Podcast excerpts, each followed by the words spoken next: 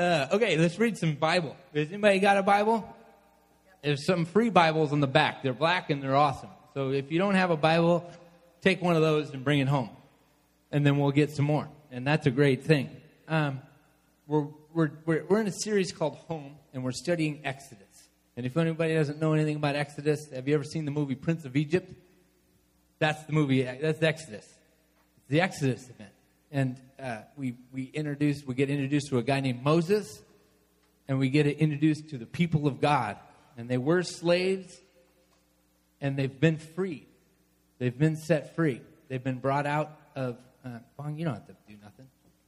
That's, that's awesome. Everybody, round of applause for Bong. So they've been brought out of slavery, and this is where we pick up our story. And this is Exodus chapter 2. No, Exodus chapter 16, verses 2 through something. Um, now, the whole congregation of the Israelites complained against Moses and Aaron in the wilderness. The Israelites said to them, If only we had died by the hand of the Lord in the land of Egypt, when we sat by the flesh pots and ate our fill of bread. For you have brought us out into the wilderness to kill this whole assembly with hunger. Then the Lord said to Moses, I'm going to rain bread from heaven for you. And each day the people shall go out and gather enough for that day. In that way, I will test them, whether they will follow my instruction or not. On the sixth day, when they prepare what they bring in, it will be twice as much as they gather on other days. So Moses and Aaron said to all the Israelites, In the evening you shall know that it was the Lord who brought you out of the land of Egypt. And in the morning you shall see the glory of the Lord, because he, God, has heard your complaining. What we, for what are we that you complain against us? And Moses said, When the Lord gives you meat to eat in the evening and your fill of bread in the morning, because the Lord has heard the complaining that you utter against him, what are we? Your complaining is not against us, but against the Lord. Then Moses said to Aaron, Say to the whole congregation of the Israelites, Draw near to the Lord, for he has heard your complaining. And as Aaron spoke to the whole congregation of the Israelites, they spoke toward the wilderness, and the glory of the Lord appeared in the cloud. The Lord spoke to Moses and said, I have heard the complaining of the Israelites. I say to them, At twilight you shall eat meat, and in the morning you shall have your fill of bread. And then you shall know that I am the Lord your God. In the evening, the quails came up and covered the camp, and in the morning there was a layer of dew around the camp. When the layer of dew lifted, there on the surface of the wilderness was a flaky, fine substance, as fine as frost on the ground. When the, when the Israelites saw it, they said to one another, What is it? For they did not know what it was.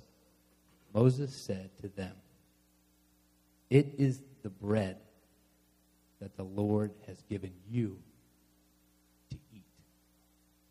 And in this tradition, we say, This is the word of the Lord, and you say, Thanks be to God. This text is pretty straightforward and pretty simple. And it's for those of us um, that have been brought to by God to a place that we thought was going to be home but it's shifting sand. There's nothing but doubt out here. There's nothing but confusion out here. The people have been brought out.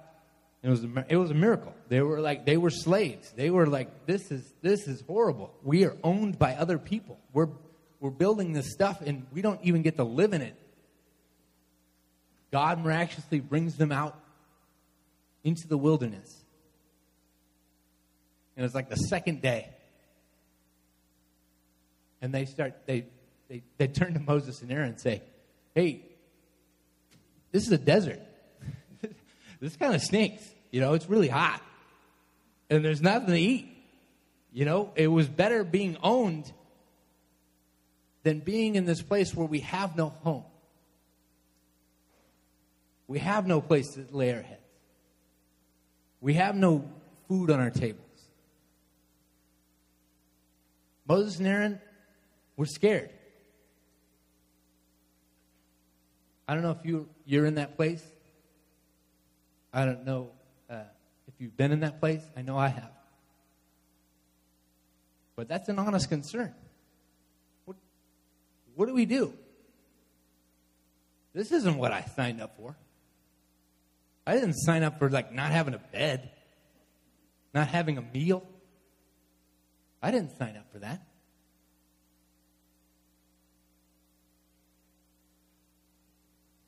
First thing, notice they go to Moses and Aaron. That's mistake number one. A lot of people come to me, a lot of people come to Jeff, and we're just the messengers. Moses and Aaron, poor Moses and Aaron, they walk up and all these people were like, dude, where's the food? Where's the, where, where's my house? I gave up all the stuff you. I'm, I'm about to beat you, Aaron, Moses and Aaron. I'm about, I, you know, I seriously, I, I, I'm hungry. I'm about to chew on your arm. Go, God says to Moses, first tell the people, you're not to blame. Bring your complaints to me. You have stuff to complain about, this church, your life. It's good to complain to me, and every once in a while I'll, I'll think about you and pray about you.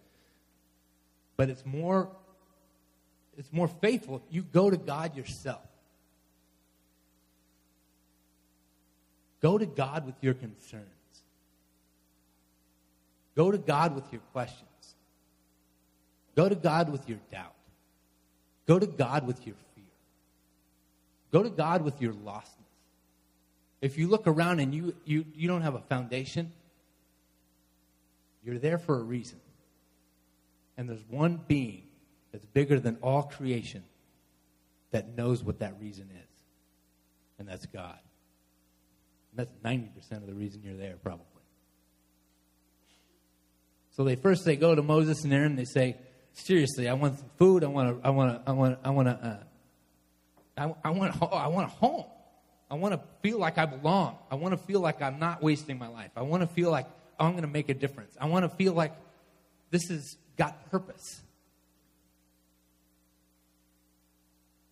God speaks up and says, first, don't bring your problems to Moses and Aaron. Second, I have heard you.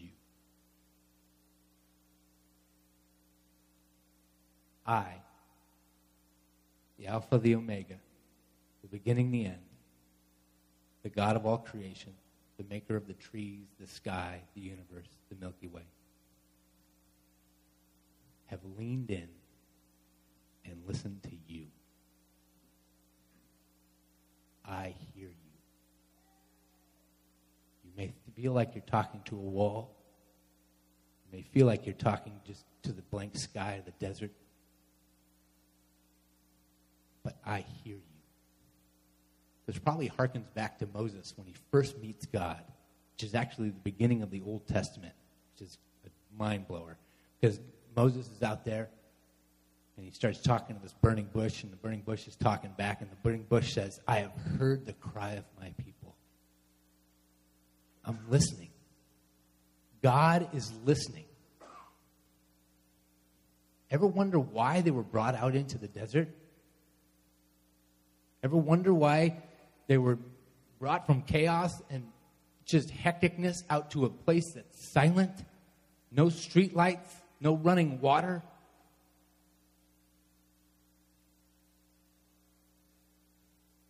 It's to get them away from their hustle and their bustle.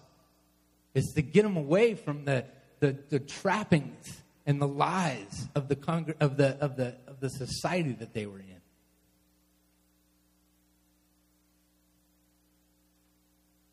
Don't come to me. Don't come to Jeff. Go to God. Get alone. Get away from the hustle and bustle. Do it as a family. Do it as an individual. Do it with a, just a group of friends. Get alone. God says, I have heard you. I am hearing you. I am listening. This is, the, this is God. And He cares about you and me. This is God. This is God. Like He thinks up things and they exist.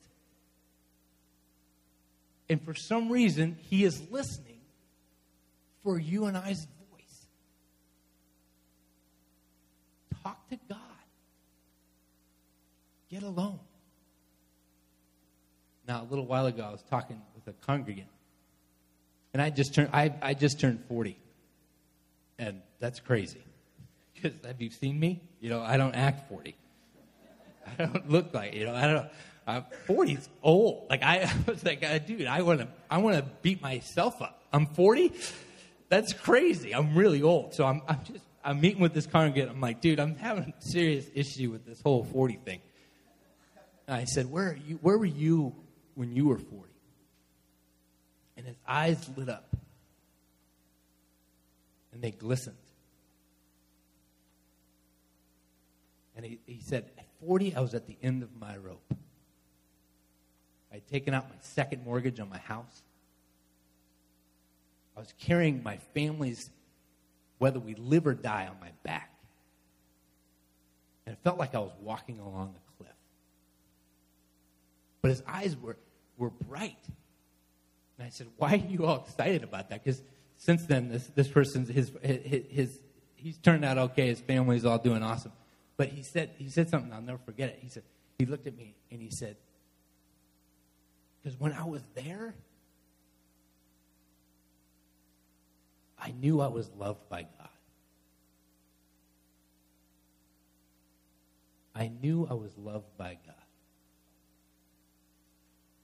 This is why God brings these people out to the wilderness.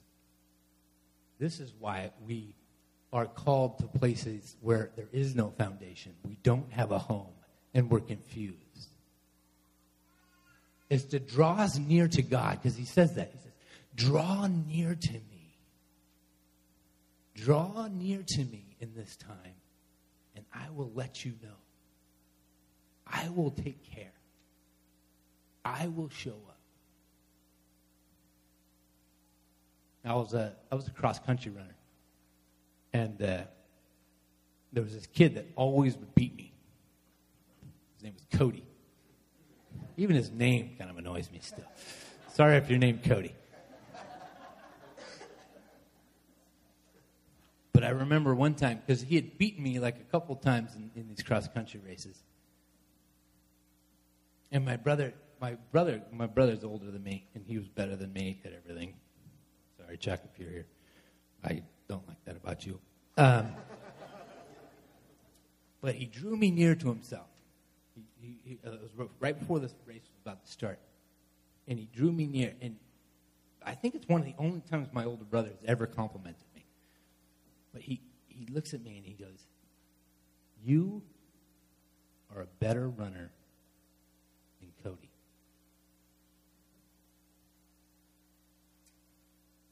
I walked out of there and I never lost to Cody again.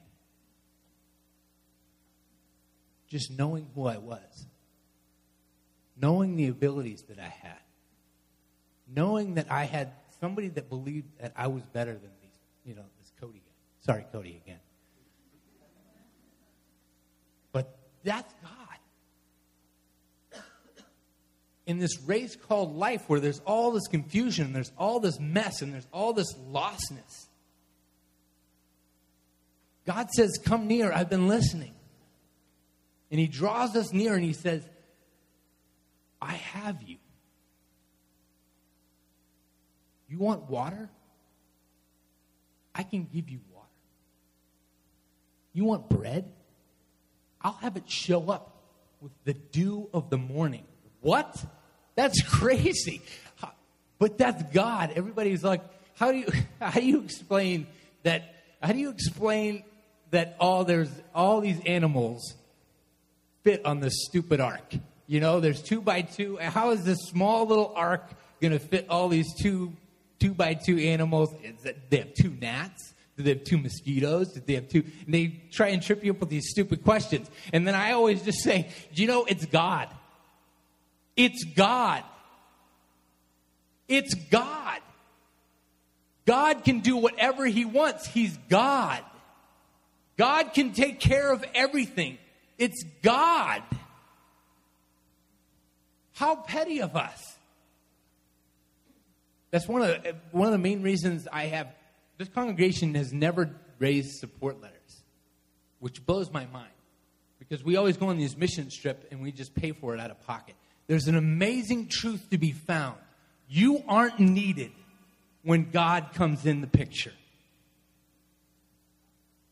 God has all the resources of all God's resources. When God shows up, God shows up. When I was in the junior high school, and I probably should have put this at the front of the sermon because I'm looking at you guys, you're a little scared. but I was in junior high school and I was really into metal. I was really into heavy metal. I was uh, like in Iron Maiden. I had all 23 Kiss albums, and I like you know I had uh, I, I was I, I discovered Metallica, Guns N' Roses had just hit the scene by then. My my dad watched this Geraldo Rivera. Do you remember that guy? this Geraldo Rivera. he kind of ruined my life at this point because he did this special on how like Satanists were reaching our children through the music. And so my dad watched this Geraldo Rivera. And then we're sitting around the dinner table. My dad says, Jason, are you a Satanist? And I said, No. And he said, Maybe you should get rid of some of these posters and some of these tapes. I'm not saying you have to, just ask that question. And I walked away and I ended up getting rid of all that. It was a cool exercise because I ended up clearing house and getting rid of all the the metal, like all the, the depressing things in my room. Uh, I say that story because sometimes the church is a hospital and you come together and we, we get mended together. Right now, it's a dinner table. Right now, I've got us all around a dinner table. And this is God speaking. And He's not saying get rid of your Iron Maiden posters. He's saying get rid of your whining. Get rid of your distrust. Get rid of your complaining. Shifting sand. That's for a reason. I'm trying to get your, your attention, stupid. I'm trying to get you to slow down. I'm trying to get you out of this rat race. To tell you that I can take care of every single one of your needs.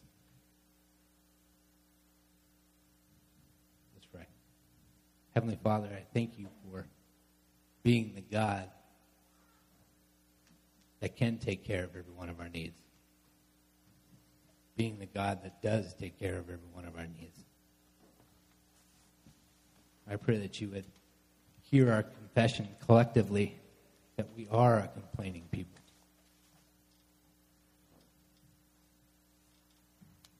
But we also confess it comes from a place of kind of being scared. I pray that you would meet us this week. I pray that every person in this room would be met by God, the Alpha and the Omega, and would hear the words, I hear you. We pray this in the, in the mighty Son of God's name. Jesus the Christ. And all God's people said.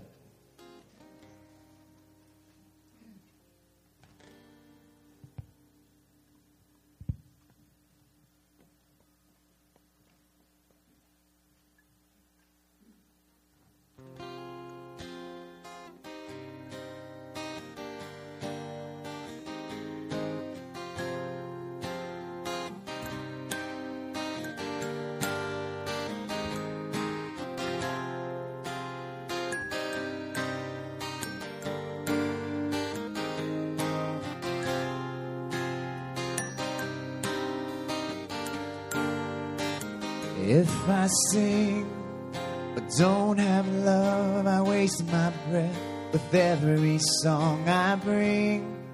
An empty voice, a hollow note.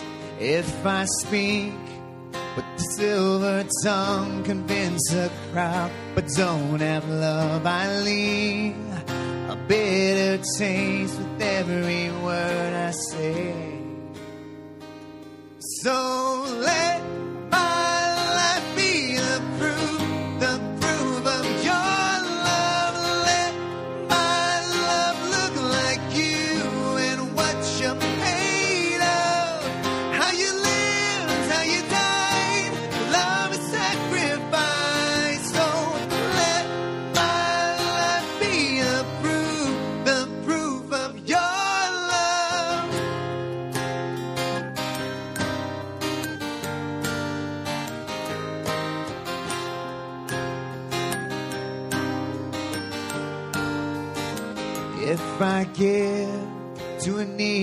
Soul but don't have love, then who is poor? It seems all the poverty is found in me. So let